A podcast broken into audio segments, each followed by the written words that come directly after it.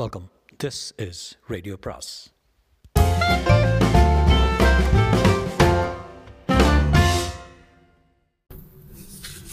அனைவருக்கும் அன்பு வணக்கம். சுஜாதாவின் மற்றொரு சிறுகதை. அகைன் சிறுகதையை கொஞ்ச நாள் ஓட்டலாம்னு நினைக்கிறேன்.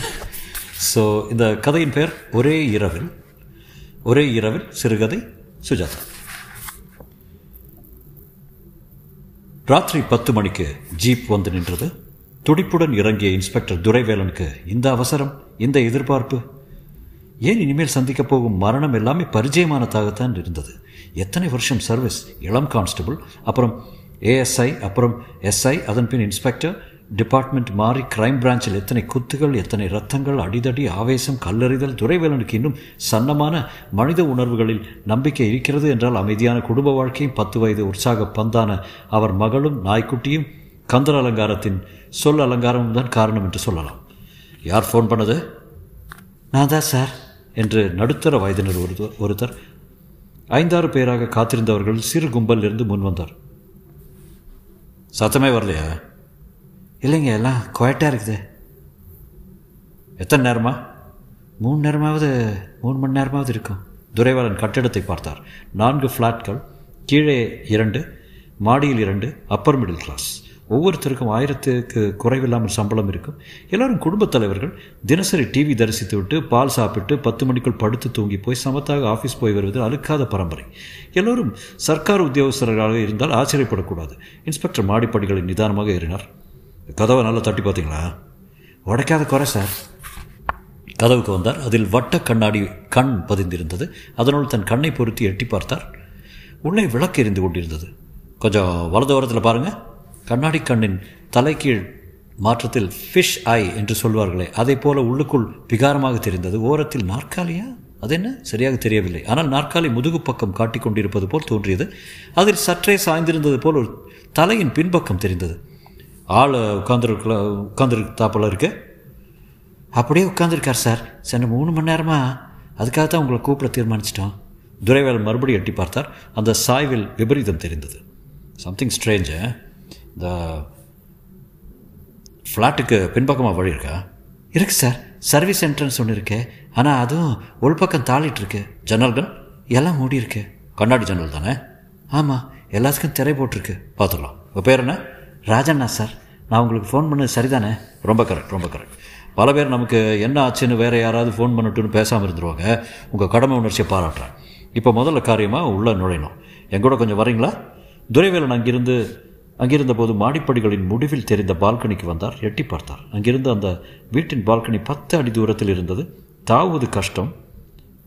அந்த பால்கனி கதவு எப்படி? மற்ற ஃப்ளாட்டில் இருக்கிறவங்க யாராவது சொல்லுங்கள் ஒரே சமயத்தில் நாலு பேர் பேசினார்கள். இருங்க இருங்க ஒவ்வொருத்தராக பேசுங்க. பால்கனி கதவு கண்ணாடி தானே? மறக்கதவு சார். கண்ணாடி சதுரம் பதிச்சிருக்கான். தாப்பா உள்பக்கம் மூணு தாப்பா இருக்கு.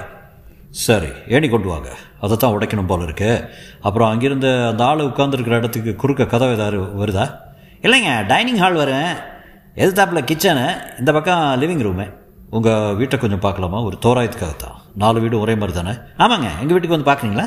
இன்ஸ்பெக்டர் துரைவேலன் கீழே இறங்கி வந்தார். எல்லோரும் அவரை பின்தொடர கூட்டம் போடாமல் இருந்தால் நல்லது.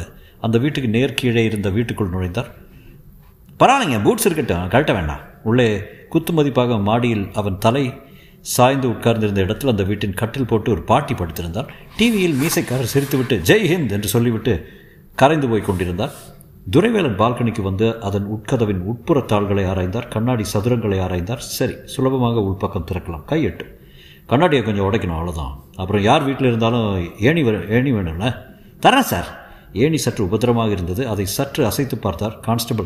நான் வேணா ஏறட்டுமா சார்? என்றார். இல்லைப்பா கொஞ்சம் கெட்டியாக பிடிச்சிக்க போதும். பூட்ஸ் காலை வழுக்காமல் இருப்பதற்கு மண்ணில் ஒரு முறை தேய்த்து கொண்டார். மெல்ல அந்த மாடி பால்கனியை நோக்கி மேலேறினார். துரைவேலனை பற்றி மேல் விவரங்கள்.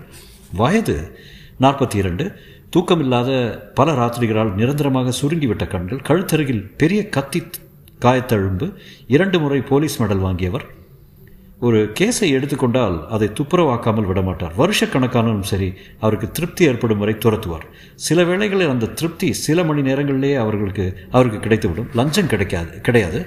அடிக்க மாட்டார். சத்தம் போடுவார். அவருக்கு தெரிந்த சைக்காலஜி எல்லாம் இருபது வருஷ சர்வீஸில் வீதிகளிலும் போலீஸ் நிலையங்களிலும் கோர்ட்டுகளிலும் கற்றுக்கொண்டது. துரைவேலன் பால்கனிக்கு வந்துவிட்டார். உள்ளே எட்டி பார்த்தார். திரைச்சீலை மறைத்திருந்தது.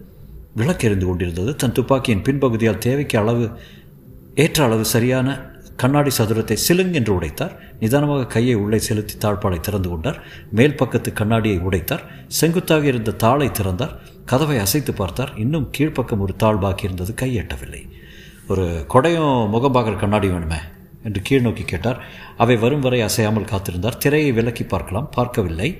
உண்மையை சந்திப்பதை சற்றே ஒத்தி போட ஏனோ விரும்பினார். இத்தனை அனுபவம் இருந்தும் அந்த கணம் வரும்போது முதுகுத்தண்டில் ஐஸ் கட்டியை தவறாமல் உணர்ந்திருக்கிறார். மற்றொரு உடல். மற்றொரு மனிதன் வாழ்ந்து தீர்த்து போதும் என்று நின்று போய் நான் ஆட்டத்திற்கு வரவில்லை என்று துண்டை உதறி போட்டு புறப்பட்டு விட்ட கதை வேண்டாம். இப்போது பார்க்க வேண்டாம். கான்ஸ்டபிள் பாதிப்படி ஏறி அவர் கையில் அந்த இரண்டு சாதனங்களையும் தர நான் ஏறிக்கவா சார். வேண்டாப்பா நான் உள்ளே போய் துறக்கிறேன். அப்புறம் வாச வழியாக வாங்க. ஆள் தெரியறானே சார்? இன்னும் பார்க்கல. குடையை வாங்கி கொண்டார். ஒரு கையில் கண்ணாடியை பிடித்துக்கொண்டு குடையை உள்ளே செலுத்தி கீழ்த்தாப்பாலை கண்ணாடி மூலம் பார்த்து கொண்டு அதை அதை குடையின் வளைவினால் திறமையாக உயர்த்தினார். துரைவேலன் பால்கனி கதவை திறந்து விட்டார். சற்று நேரம் தயங்கினார். நெற்றி வியர்வையை துடைத்து கொண்டார். திரையை விலக்கி வெளியே எட்டி பார்த்து நீங்களா அந்த பக்கமாக வாங்க என்று பணித்துவிட்டு உள்ளே நுழைந்தார். பச்சை திரைச்சீலைகளில் பூ பூவாக போட்டிருந்தது எதிரே நீட்டலாக சோஃபா போட்டிருந்தது அதன் எதிரே சின்ன மேஜை மேல் பத்திரிகைகள் கிடந்தன. கிச்சன் கதவு திறந்திருந்தது அதிலிருந்து சப்தம் வந்து கொண்டிருந்தது. வலது பக்கம் திரும்பினார். அவன் இன்னமும் அந்த நாற்காலியில் தான் உட்கார்ந்திருந்தான். இன்னமும் அவன் தலை சாய்ந்துதான் இருந்தது. நாற்காலிக்கு முன்னால் இருந்த மேஜை மேல் ஒரு லெட்டர் பேட் அதன் அருகில் ஒரு பால் பாயிண்ட் பேனா. கிட்ட சென்றார். அவன் இறந்து போயிருந்தான். துப்பாக்கியை முதன் முதலாக பார்த்தார். இறந்தவன் கையில் ஏறக்குறைய விழுந்துவிடும் நிலையில் ஒரு விரல் அதன் குதிரைக்குள் சுருகியிருக்க தொடைமேல் படிந்திருந்தது. முகத்தை பார்த்தார். கண்கள் திறந்திருந்தன. நெற்றி போட்டில் கச்சிதமாக ஒரு இரத்த வட்டம் குண்டு பாய்ந்த இடத்தில் தெரிந்தது. துரைவேலன் அவசரப்படாமல் ஒன்றையும் கலைக்காமல் நிதானமாக வாயிற்கதவின் பக்கம் நடந்து அதன் உள்பக்கம் தாளிடப்பட்டிருந்ததை கவனித்தார். தாளை திறப்பதற்கு முன் தயங்கினார். மறுபடி அந்த ஹாலுக்கு வந்தார். அலமாரியிலிருந்து ஒரு புத்தகத்தை எடுத்தார். புத்தகத்தை நிராகரித்து மறுபடி அந்த கதவை அடைத்து அடைந்து அந்த தாழ்பாலின் காதை பிடிக்காமல் மிக ஜாக்கிரதையாக அதன் மையப்பகுதியில் பிடித்து சிரமப்பட்டு தள்ளி விடுவித்து திறந்தார். எல்லோரும் காத்திருந்தார்கள். என்ன சார் ஆச்சே? தூங்குறாரா? இல்லை சூசைட் மாதிரி தெரியுது. கான்ஸ்டபிள் நீங்கள் வாங்க. நீங்கள்லாம் கொஞ்சம் அங்கேயே நில்லுங்கப்பா. யாரும் உள்ளே வர வேண்டாம். ஆனால் போயிடாதீங்க இன்வெ இன்வெஸ்டிகேஷனுக்கு தேவையாக இருக்கும். நிலைவாசலில் ஆர்வ முகங்கள் நிறைந்திருந்தன. அவன் இன்னும் முதுகு காட்டி கொண்டு தான் இருந்தான். நீலா இங்கே வராத. அங்கே இரு. தாளை நான் பார்த்துருக்கேன் ஐயா. அட விஷம் கிஷம் தின்னுட்டானா? இல்லைப்பா வேறு ஏதோ மாதிரி தெரியுதே. பாடியை வச்சுட்டு ராத்தூக்கம் போச்சு போ. தனியால் தானே இருந்தார் ஆளு நீலா கடங்காரி வராதேன்னு சொன்னானே இல்லையா? மாமா தூங்குறாளாம்மா. உட்காந்துக்கிட்டு இருக்கா பாப்பா. நேற்றுக்கு சாக்லேட் கொடுத்தாரு. துரைவேலன் சமையல் அறைக்குள் நுழைந்தார். கேஸ் அடுப்பில் அடுப்பில் கெட்டில் காய்ந்து போய் ஏறக்குறை நெருப்பின் நிறத்துக்கு வந்து விட்டது. அடுப்பு இன்னும் எரிந்து கொண்டிருந்தது. அணைத்தார். துரைவேலன் ஃப்ளாட்டில் ஒவ்வொரு அறையாக நுழைந்து பார்த்தார். எல்லா ஜன்னல்களும் இழுத்து மூடப்பட்டு எல்லா தாழ்பால்களும் போட்டிருந்தன. திரைகள் அனைத்தும் விரிக்கப்பட்டிருந்தன. ஃபோன் இருக்கா? என் ஃப்ளாட்டில் இருக்குது சார் என்றார் ராஜண்ணா. ராஜண்ணா நீங்கள் வாங்க. என்ன சார் எத்தனை மணிக்கு கதவை தட்டினீங்க முதல்ல? சொன்னேனே சுமார் ஒரு ஏழு மணி இருக்கும். இவர் பேர் தெரியுமா? தெரியும் சார் மதுசூதன் நினைக்கிறேன். இவர் தெரியுமா? பரிச்சயம் உண்டு மற்ற ஃப்ளாட்காரங்க கூட அதிகம் பழக மாட்டார். ஒரு மாதிரி மூடி டைப்பு தனியாக இருந்தாரா? ஆமாம் சார். ஆள் போயிட்டாரா? போயாச்சு. துப்பாக்கியால் சுட்டுக்கிட்டாரு. நீங்கள் எப்போது துப்பாக்கி இவர்கிட்ட பார்த்துருக்கீங்களா? பார்த்ததில்ல. ஒரு முறை துப்பாக்கி லைசன்ஸ் வச்சுருக்கிறத பற்றி சொன்னதா ஞாபகம்? அப்படியா? இன்ஸ்பெக்டர் லெட்டர் பாடை பார்த்தார். வெற்றாக இருந்தது. திறந்து தயாராக இருந்த பேனா. என்ன எழுத நினைத்தான்? தீராத வயிற்று வலியா? காதலா? தனிமையா? தோல்வியா? எத்தனை காரணங்கள் இருக்கின்றன? எல்லாம் பொருந்துகிறது. தனியான ஆசாமி மூடி டைப் அதிகம் பழக மாட்டான் எதற்காக கேஸ் அடுப்பை பற்ற வைத்து கெட்டில் வெந்நீர் போட்டிருக்கிறான்? காப்பி சாப்பிட்டு விட்டு தற்கொலை செய்து கொள்ளலாம் என்றா? இல்லை. திடீரென்று தீர்மானித்து ஒரு கண நேர வெறுப்பு அலையில் தன்னை மாய்த்து கொண்டு விட்டானா? திட்டமிட்டுத்தான் செய்திருக்கிறான். எல்லா கதவுகளையும் உள்பக்கம் தாட்டி தாளிட்டு கொண்டு துறைவனுக்கு நிறைய வேலை பாக்கி இருந்தது. காலைக்குள் முடித்துவிட முடியாது. இப்போது போஸ்ட்மார்ட்டம் எடுத்துக்கொள்ள மாட்டார்கள். முதலில் ஏசிக்கு ஃபோன் பண்ண வேண்டும். மிஸ்டர் ராஜன் டெலிஃபோன் காட்டுறீங்களா? ஓ எஸ் சார் வாங்க. பைதவே நீங்கள் யாராவது துப்பாக்கி குண்டு வெடிக்கிற சப்தத்தை கேட்டிங்களா? எப்போ சார் அதைத்தான் நான் கேட்க விரும்புகிறேன் வாசல் நின்று நின்று கொண்டிருந்தவர்கள் ஒருவர் முகத்தை ஒருவர் பார்த்து கொண்டு உதட்டை பிதுக்கினார். கமான் குண்டு வெடிச்சிருக்கு. யாராவது ஒருத்தருக்கு ஒருத்தராவது நிச்சயம் கேட்டிருக்கணுமே? என்ன பண்ணிட்டு இருந்தீங்க டிவி பார்த்துட்டு இருந்தா சார் இங்கிலீஷ் படம். ராஜண்ணாவின் ஃப்ளாட் எதிர்த்தாப்பால் இருந்தது மிக சுத்தமாக இருந்தது. அலமாரி நிறைய புத்தகங்கள் புது கருக்கு அழியாமல் அடுக்கி வைக்கப்பட்டிருந்தன. Frontiers of physics ferro para and diamagnetism, the naive and and was that? naive and sentimental lover, naive and sentimental lover, book of crosswords. Hello Aha sir நான் இன்ஸ்பெக்டர் துரைவேலம் பேசுகிறேன் சார் ராமகிருஷ்ணா நகரில் ஒரு ஃப்ளாட்டில் சூசைட் கேஸ் சொன்னேன் இதில் ராஜண்ணாவும் அவர் மனைவி ஃபோட்டோவில் அப்படியா? ஆனா பண்ணா? ஆனா சுமா வயது சுமார் முப்பது இருக்கும். சந்தேகமெல்லாம் சூசைட் தானா? சந்தேகம் இல்லை சார் எல்லா கதவும் உங்களுக்குள்ளே தாப்பா போட்டிருக்கு. தன்னுடைய துப்பாக்கியில் கட்டு சுட்டுக்கிட்டு இருக்கான்னு தெரியுது. இன்னும் தீவிரமாக விசாரிக்க ஆரம்பிக்கல. சூப்பர்ஃபிஷியலாக அப்படி தான் தெரியுது. ரீசன் ஏதாவது தெரிஞ்சதா? இல்லை சார் இன்னும் இல்லை. லெட்டர் கிட்ட ஏதாவது? எழுத ஆரம்பிச்சிருக்காப்புல தோணுது. ஆனால் தற்கொலைங்கிற தற்கொலைங்கிறத பற்றி சந்தேகம் இல்லை? இல்லை சார். இன்ஸ்பெக்டர் துரைவேலன் சொல்லிட்டா அதுக்கு மறு பேச்சு டிபார்ட்மெண்ட்டில் கிடையாது? அப்படி இல்லை சார். நான் இன்னும் துப்புரவாக பார்க்கல. பார்த்துருங்க. நான் அரை மணி முக்கால் மணி நேரம் வந்துடுறேன். போஸ்ட்மார்ட்டம் இந்த ராத்திரியில் முடியாது. காலையில் தான் நடக்கும். பொசிஷன்லாம் நோட் பண்ணிக்கோங்க. புல்லட் உண்டு தெரியுதா? தெளிவாக தெரியுது. க்ளீன் பங்க்சர் பங்க்சர்ட் ஹோலு காயத்தை சுற்றி டிஷ்யூ கம்ப்ரஸ் ஆகிருக்குது. மயிர் கொஞ்சம் எரிஞ்சு போயிருக்கு. காயத்தை சுற்றி பவுடர் அடித்த பேட்டர்ன் இருக்குது very good very good exit உண்டு இருக்குதான்னு பார்த்தீங்களா? இன்னும் இல்லை. இருக்குன்னு நினைக்கிறேன். அப்படியே புல்லட்டையும் தேடிப்பிடிங்க ஆள் ஒல்லி தானே அப்போவே போயிட்டான் சார். இன்னும் உட்காந்துருக்கான் ஃபோட்டோ எடுக்கணுமா? வேண்டான்னு தோணுதே. பொசிஷன் அக்யூஸ்டை குறித்து வச்சுங்க. எதுக்கும் நான் வந்துடுறேன். லைசன்ஸ் இருக்கான்னு பார்த்துருங்க. சரி சார். ராமகிருஷ்ணா நகர் நம்பர் ஒன்பது பார் இருபத்தி ரெண்டு ஜீப் அனுப்பட்டுமா? இல்லை இல்லை நான் வந்துடுறேன். டெலிஃபோனை வைத்து விட்டு தேங்க்ஸ் என்று கிளம்பினார். படுக்கறையிலிருந்து ஹூ இஸ் இட் ராஜா என்று ஒரு பெண் குரல் கேட்டது. இட்ஸ் நத்திங் டார்லிங் நம்ம ஃபோனை உபயோகப்படுத்துகிறாங்க அவரிடம் சன்னமாக என் மனைவி இன்னும் அவளுக்கு விஷயம் தெரியாது. பயந்துப்பா. காலையில் சொல்லலாம்னு நினச்சிருக்கேன். நல்லதுங்க. ராத்திரி வேளையில் கா காவராப்படுத்த வேண்டாம் இன்ஸ்பெக்டர் நான் அவங்க கூட வரணுமா? ஒரு அரை மணி வர முடியுமா? ஒன்று ரெண்டு கேள்விகள் கேட்கணும். சும்மா ருட்டீன் தான். தற்கொலை தானே? நிச்சயம் தற்கொலை தான். அதில் சந்தேகம் இல்லை.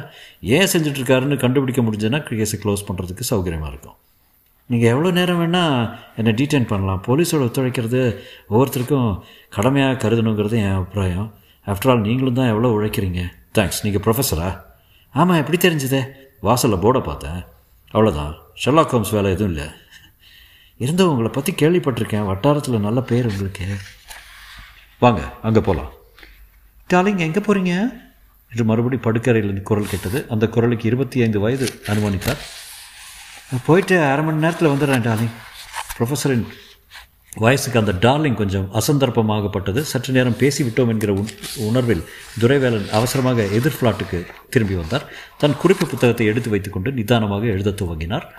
உடல் உட்கார்ந்திருந்த விதத்தை விவரித்தார். துப்பாக்கியினிடம் அது எப்படி கையில் இருந்தது? விரல்கள் எங்கே? காயம் எங்கே? காயத்தை பற்றிய நுணுக்கமான விவரங்கள்.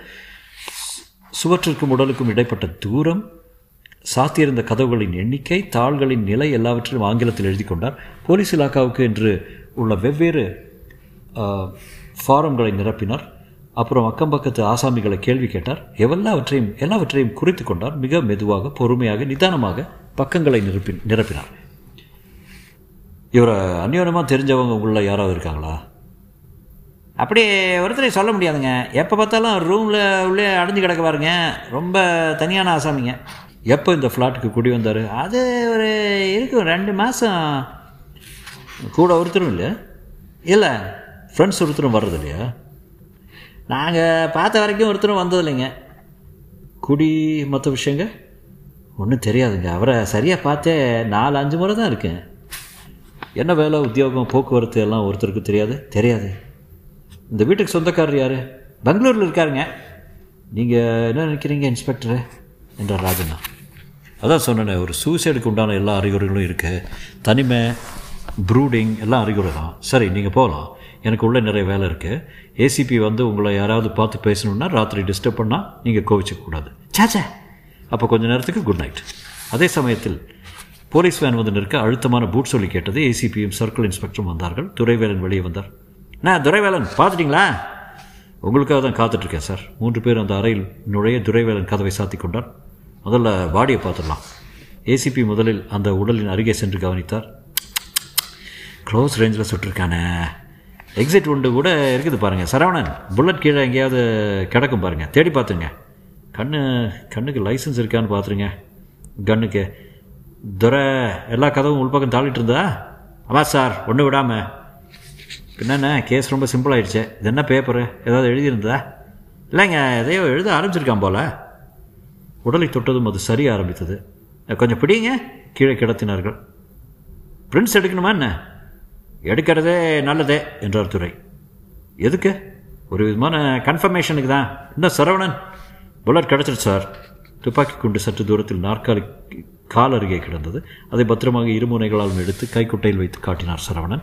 துரைவலன் டிராயரை திறந்து காகிதங்களை ஆராய்ந்து கொண்டிருந்தார். சாவிக்கொத்து ஒன்றை கண்டுபிடித்து இரும்பு அலமாரியை திறந்து அதில் அலட்சியமாக அடுக்கப்பட்டிருந்த காகிதங்களையும் பார்த்தார். சர்டிஃபிகேட் இருக்கு சார் பேர் மதுசூதன். வயது முப்பத்தி ரெண்டு படிப்பு பிஎஸ்சி ஆனர்ஸு எங்கே வேலை பார்க்குறோம் தெரியல சார் இன்னும் தெரியல.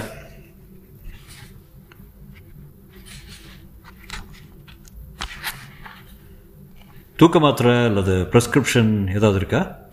பார்க்குறேன். கடியாரம் ஓடிட்டுருக்கே வாங்க. வாங்க சார் உட்காருங்க. துரைவேலன். துரைவேலன் இறந்தவன் வீட்டு சோஃபாவில் ஏசிபிக்கு எதிரே சற்று மரியாதையுடன் உட்கார்ந்தார். ஸ்ட்ரைட் கேஸாக தான் எனக்கு படுது. என்ன சொல்கிறீங்க எனக்கும் அப்படி தான் தோணுங்க. ஆனால் என்னது புதுசாக ஒரு ஆணாவை கொண்டு வரீங்க? ஒன்றும் இல்லை சார் சொல்கிறேன் அதுக்கு முந்தைய ஒரு சின்ன விஷயம். கான்ஸ்டபிள் அந்த ஆள் பேர்? முத முத கதவை தட்டி பார்த்தாரு. அவரை கொஞ்சம் உள்ளே கூப்பிடுங்க. எதுக்கே? என்றார் ஏசிபி உங்கள் முன்னால் ஒரு ஒரு முறை விசாரிச்சிட்றேன். கேஸை க்ளோஸ் பண்ணுறதுக்கு உதவும். வேண்டாங்க நீங்கள் சொன்னால் சரி. ராஜண்ணா உள்ளே நுழைந்து நமஸ்காரம் என்றார் புன்னகைத்தார். என்ன கேட்கணும்? மிஸ்டர் ராஜண்ணா உங்ககிட்ட ஒரு சின்ன விஷயம் கேட்க மறந்துட்டேன்.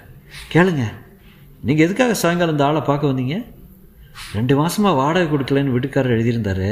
அதனால் அவரை போய் பார்த்து விசாரிச்சுட்டு எழுத சொல்லியிருந்தாரு. இதை பாருங்கள் லெட்டர் இன்னும் ஃபைல்லே வச்சுருக்கேன். துரைவேலன் அதை மேலோட்டமாக பார்த்துக்கிட்டு திருப்பி கொடுத்தார். எத்தனை முறை வந்து பார்த்தீங்க? மூணு தடவை. மூணாவது தடவை தான் சந்தேகம் வந்து எட்டி பார்த்தேன். உடனே உங்களுக்கு ஃபோன் பண்ணேன். ஏன் சார் ஒன்றுமில்ல டைம் ஆஃப் டெத்தை ஃபிக்ஸ் பண்ணலாம்ன்ட்டு துப்பாக்கி சப்தம் உங்களுக்கும் கேட்கலையா? சாரி சார் நானும் டிவி பாட்டிருந்தேன் ஏதோ கேட்ட மாதிரி இருந்தது. டப்புன்னு வாசலுக்கு auto auto make auto fire சுத்தமாக இருக்கலாம்ட்டு நினச்சேன். அவ்வளோ ஷூராக சொல்ல முடியல. அப்போது என்ன மணி இருக்கும் சுமார் ஏழரை இருக்கலாம் சார். சாரி கரெக்டாக சொல்ல முடியல. பரவாயில்ல. ஏசிபி கேட்டார் இந்த ஆள் எப்படி? ரொம்ப தனிமையான ஆசாமி சார். யார் கூட அதிகம் பேசல வந்தே ரெண்டு மாதம் ரெண்டு மாதம் தான் ஆகுறதுங்கிறாங்க. அவங்க கூட அதிகமாக பழகும் வாய்ப்பு கிடைக்கல சார். இட் ஃபிகர்ஸ் என்றார் ஏசிபி அப்போ நீங்கள் போகலாம் தேங்க்ஸ் சார் நான் ஃப்ளாட்டில் தான் இருப்பேன். நீங்கள் எப்போ வேணாலும் டிஸ்டர்ப் பண்ணலாம். தேவை இருக்காது. குட் நைட் குட் நைட் அவர் சென்றதும் வெரி கோஆபரேட்டிவ் என்றார் துரைவேலன் சிந்தையில் இருந்தார். அப்போ துரை நீங்கள் கண்டினியூ பண்ணுங்கள் நான் போயிட்டு காலையில் மறுபடியும் வர்றேன். கேஸ் சிம்பிளாக தான் இருக்குது மோட்டிவ் தெரிஞ்சால் முடிஞ்சிடும் இன்க்வெஸ்ட்டு ஆஸ்பத்திரியிலே வச்சுக்கோங்க. பிஎம் ரிப்போர்ட்டை வாங்கிட்டு விட்டுற வேண்டி தான் உறவுக்காரங்க அட்ரஸ் ஏதாவது இருக்கான்னு பார்த்துருங்க தகவல் சொல்ல ஏற்பாடு செஞ்சுருங்க. நான் வரட்டுமா? ஒரு நிமிஷம் சார் என்னது? இல்லை ரெண்டு மூணு விஷயம் உதைக்குது சார் என்றார் துறை என்ன சொல்லுங்கள் லேஸில் ஒரு கேஸை விட மாட்டிங்களே நீங்கள் நான் உள்ளே வந்தபோது கேஸ் அடுப்பில் வெந்நீர் வச்சுருந்தது. கெட்டில் கொதித்து பழுத்து போயிருந்தது. அதனால் ஆள் யாரையும் எதிர்பார்த்துக்கிட்டு இருக்கான். அல்லது தனக்கே காஃபியோ டீயோ போட்டுக்க நினச்சிருக்கான். சரி இருக்கட்டும். அதனால் என்ன? காஃபிக்கு வெந்நீர் வச்சுட்டு உடனே போய் நாற்காலியில் உட்காந்து கன்னை எடுத்து தன்னை ஷூட் பண்ணிக்கிட்டு இருக்கான். இது கொஞ்சம் இன்கன்சிஸ்டண்ட்டாக இருக்குதுங்க.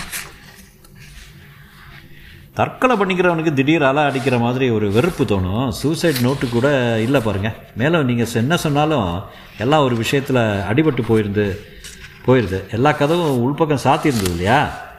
ஆமாம் சார் மேற்கொண்டு பேச்சது தானே? லைசன்ஸ் இருக்குது சார் என்றார் சரவணன். அலமாரி அலமாரி காகிதங்களை கலைத்து கொண்டு இருந்த ஏசிபி அதை பார்த்துவிட்டு பேரெல்லாம் சரியாக தானே இருக்கு? மாடல் நம்பரு துரைவேலன் ரெண்டு விஷயங்க சொன்னீங்க? துரைவன் சற்று தேங்கி இப்போ நீங்களே சொல்கிறீங்கள திடீர்னு ஒரு வெறுப்பு அலையில் அவன் தன்னை அழிச்சுக்கிட்டான்னு அதோட பொருந்தி வராத ஒரு சமாச்சாரம் இருக்கிறதா எனக்கு படுது. எல்லா கதவும் ஒன்று விடாமல் ஒன்று விடாமல் உள்பக்கம் தாப்பா போட்டிருந்தது. கிச்சன் சிங்க் மேலே இருக்கிற வென்டிலேட்டர் கிட்ட வெட்டு வைக்கல. கெட்டிலில் வெந்நீர் வச்சு காஃபியோ டீயோ சாப்பிட நினச்சி கேஸை நிறுத்துறதுக்கு கூட அவகாசம் இல்லாத இல்லாத படக்குன்னு தற்கொலை பண்ணிக்கிட்ட ஆசாமிக்கு எல்லா கதவையும் ஒன்று விடாமல் உள்பக்கம் தாழ்ப்பாக்க தாழ்ப்பா போடுறதுக்கு அவகாசம் இருந்திருக்கா? ஏசிபி யோசித்து நீங்கள் என்ன சொல்கிறீங்க இது தற்கொலை இல்லைங்கிறீங்களா? ரெடிக்குலஸ் அப்படி இல்லை சார் நான் பார்த்த தற்கொலை கேஸ் இது வரைக்கும் பதினெட்டு. எல்லாம் ஏதாவது எழுதி வச்சுட்டு தான் சேர்த்துருக்காங்க அதை விடுங்க. இந்த ஆள் எழுதி வைக்காமல் அதுக்கு உண்டான ஸ்டட்டிஸ்டிக் விதிகளை நிரூபிக்க வந்திருக்காருன்னு சொல்லலாம். இந்த கதை விவகாரம் உங்களுக்கு உ- உறுத்துது. அவ்வளோதானே அதுக்கு இப்படி ஒரு சின்ன வியாகியானம் இருக்கலாம். அந்த ஆள் முன்னாடியே எல்லா கதவையும் சாத்தியை வச்சுட்டு ஆளோ என்னவோ அதை விசாரிச்சுட்டா போச்சு. துரைவேலன் இந்த கேஸில் எல்லா கதவும் உள்பக்கம் தாழ் தாளிட்டு இருக்கிறதுனால தற்கொலைங்கிறது ஆரம்ப சித்தாந்தம். மற்ற விஷயங்களை இதை விட்டு விலகாமல் நாம் எக்ஸ்பிளைன் பண்ண முடியும். நான் வரட்டுமா? சரவணன் வேறு எதாவது கிடச்சிதா? அந்த ஆளுக்கே சங்கீதத்தில் இன்ட்ரெஸ்ட் உண்டு போல இருக்கே. சரவணன் ஒரு கித்தார் வாக்கியத்தை அதன் உரையிலிருந்து எடுத்தார். சங்கீதம் கற்றுக்கொள்வதை பற்றி புத்தகங்கள் நிறைய இருந்தன. உன்னிப்பா பாருங்க பொயிட்ரி கூட எழுதுகிற ஆசாமியாக இருப்பான். இவர்களெல்லாம் ஒரு டைப்பு துரைவேலன் அந்த கித்தாரை மீட்டி பார்த்தார். டங் என்று சப்தம் வந்தது. கம்பியெல்லாம் வெண்ணுன்னு தான் இருக்குது ஆள் சமீபத்தில் கற்றுக்கிட்டு இருக்கிற ஆளாக இருக்கும். இவன் கித்தார் கற்றுக்கிட்ட ஆளாக இருந்தால் அக்கம் பக்கத்தவங்க கொஞ்சமாவது வாத்திய சங்கீதம் கேட்டிருப்பாங்களே. ஐயோ துரைவேலன் உங்களை வச்சுட்டு ஒரு கேஸ்லேயும் ப்ராக்ரஸ் பண்ண முடியாது. போலீஸ் மாடல் வாங்கினாலும் வாங்கினீங்க. ரொம்ப ஸ்லோ ஆகிட்டீங்க சாரி சாரி ரத்தத்தோட பிறந்த சந்தேக குணம். ரீசனபிளாக இருந்தால் பரவாயில்ல. அப்போ நான் வரேன் காலையில் பார்க்கலாம். சரவண நீங்கள் கொஞ்சம் இருங்க. இந்த ஆளை கொஞ்சம் கட்டுப்பாட்டில் வச்சுருங்க. என்ன என்னமோ லீடை எடுத்துக்கிட்டு போட்டு குழப்புவார். சாரி சார் என்று துறைவேலன் புனை புனையத்தபடி காலைக்குள்ளே நிச்சயம் முடிச்சிடுறேன் சார் நாளைக்கு இந்த கேஸை உங்களுக்கு முடிச்சு கொடுத்துட்றேன். இப்போயே முடிஞ்சு போச்சே. செத்த பாம்பு அடிக்காதீங்க. பளிச்சுன்னு வாங்க. என்ன? குட் நைட் சார் அவர் போனதும் துரைவேலன் அப்பாடா. இந்த சுதந்திரம் பெருமிச்சு விட்டார். வாங்க. சரவணன் நீங்களும் உங்கள் ஏசிபி மாதிரி அவசரப்படுத்தாமல் இருந்தால் சரி. சேச்சே. சரவணன் ப்ரொஃபஷனல் இருக்கும் இளம் ஆஃபீஸர் நேராக சட்டப்படிப்புக்கு பிறகு டிபார்ட்மெண்ட்டில் சேர்ந்தவர் இளைஞர். நீங்கள் எது கேட்டாலும் செய்கிறேன் முதல்ல இந்த ஆளோட லெட்டர்ஸ் எல்லாம் பாருங்கள் நான் அந்த வெத்துத்தாளை பார்க்குறேன். வெத்துத்தாளில் என்ன பார்க்க முடியும்? நிறையங்க. இது தன் கைக்குள்ள இருந்து ஒரு பொட்டலத்தை எடுத்தார். என்னது பொட்டலம்? கிராஃபைட் பவுட்ரு ஃபிங்கர் பிரிண்ட் ஆசாமி கிட்ட இருந்து அப்பப்போ வாங்கி வச்சுப்பேன். எப்பவும் ஒரு லெட்டர் பேடில் வச்சு வெத்துத்தாளை பார்த்தா அதுக்கு முந்தின கடிதத்தில் என்ன எழுதியிருக்காங்கன்னு சுலபமாக கண்டுபிடிச்சிடலாம். அதுவும் பால் பாயிண்ட்னா ரொம்ப சௌகரியம். சரவணன் துரைவலனை ஆச்சரியத்துடன் பார்த்தார். அந்த கடிதத்தில் லேசாக கிராஃபைட் பவுடரை தூ தூற்றி அதை கைக்குட்டையால் துடைக்க பளிச்சென்று முந்தைய தாளில் எழுதியிருந்ததின் நெகட்டிவ் போல எழுத்துக்கள் தெரிந்தன. அடேப்பா நீங்கள் பெரிய ஆள். படிங்க என்றார் துரைவலன் எனக்கு சாலேஸ்வரம் கொஞ்சம் உண்டு. என் உயிருக்குயிரான மல்லி நாளை காலை ஆஃபீஸ் போனதும் நிச்சயம் வந்துவிடு. நாளை போகிறோம். டேக் ஆஃப் முத்தங்கள் மது. தேதி? தேதி? நேற்றுக்கு எழுதியிருக்கான் குட் இப்போ ரூமை தலைகீழாக புரட்டியாவது இந்த மல்லி ஃபோட்டோ கிடைக்குதான்னு பார்த்துட வேண்டியதான் சார் இட்ஸ் கெட்டிங் இன்ட்ரெஸ்டிங்கு சூசைடுக்கு காரணம் தெரிஞ்சு போச்சே. என்ன சொல்லுங்கள் துறை மல்லி அவனோட காதலி. வரேன்னு சொல்லிட்டு ஏமாத்திருக்கா வரல. வருத்தத்தில் தற்கொலை பண்ணிக்கிட்டான். சாத்தியம் சாத்தியம். முதல்ல இந்த இந்த வாத்தியம் இதில் ஒன்று கவனிச்சிங்களா சரவணன்? என்ன? எல்லா கித்தாரையும் போல இல்லை இது. என்னவோ தப்பாக இருக்குது சரவணன் அதை ம- வாங்க மறுபடி டங்கி பார்த்தார். எனக்கு ஒன்றும் தெரியலீங்களே. என் மச்சான் ஒருத்தர் கித்தார் கற்றுக்கிட்டு இருந்தான் அப்போ இதில் கொஞ்சம் பரிச்சயம் உண்டு. இந்த கித்தாரில் ஜி கம்பி வலது பக்கம் இருக்குது பாருங்கள் அதாவது கீழ்க்கம்பி. மொத்தம் ஆறு கம்பியில் சாதாரணமாக கீழ்க்கம்பி இடது ஓரத்தில் இருக்கும். இது தலைகீழாக இருக்குது என்ன அர்த்தம்? ஆசாமி இடது கைக்காரன் சார். அப்போ அந்த துப்பாக்கி வலது கையில் இருந்தது. முரண்பாடு நம்பர் ஒன்று சாதாரணமாக தற்கொலை பண்ணிக்கிறவங்க கை மாற்றி சுட்டுக்க மாட்டாங்கன்னு வச்சுக்கலாம். மை காட் என்ன சார் சொல்கிறீங்க நீங்கள் ஒன்றும் சொல்லலை மிஸ்டர் சரவணன்.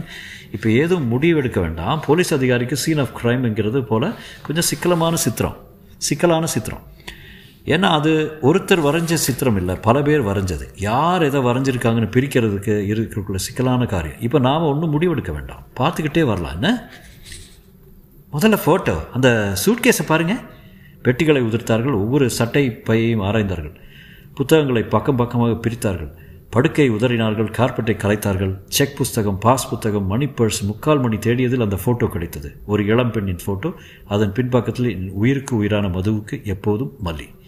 துறைவேலன் அந்த ஃபோட்டோவை சற்று நேரம் உற்று பார்த்தார். இந்த மூச்சு எங்கேயோ பார்த்துருக்கேனே எங்கே? பார்த்துருக்கீங்களா சார் துரைவேலன் சிரித்துக்கொண்டு எதிர்த்த ஃப்ளாட்டில் திருமதி ராஜண்ணா?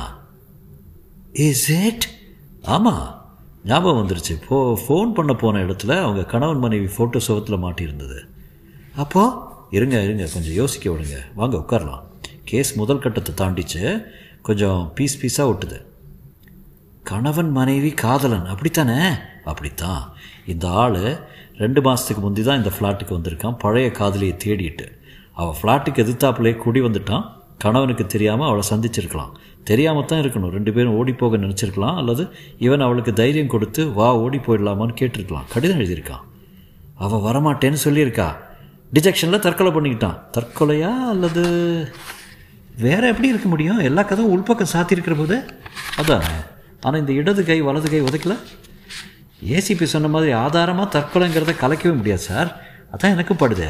அவன் இடது கைக்காரனாக இருந்தாலும் இந்த சந்தர்ப்பத்தில் எதுக்கோ வலது கையை தான் உபயோகப்படுத்திட்டான் சரவணன். எந்த விதத்திலாவது எப்படியாவது வெளியில் இருந்துக்கிட்டு லேசாக கதவை உள்பக்கம் தாளிட முடியுமா? எப்படி சார்? சரவணன் சிரித்தார். சார் கேஸ் முடி முடிஞ்சு போச்சு. காதல் தோல்வி தான் காரணம்.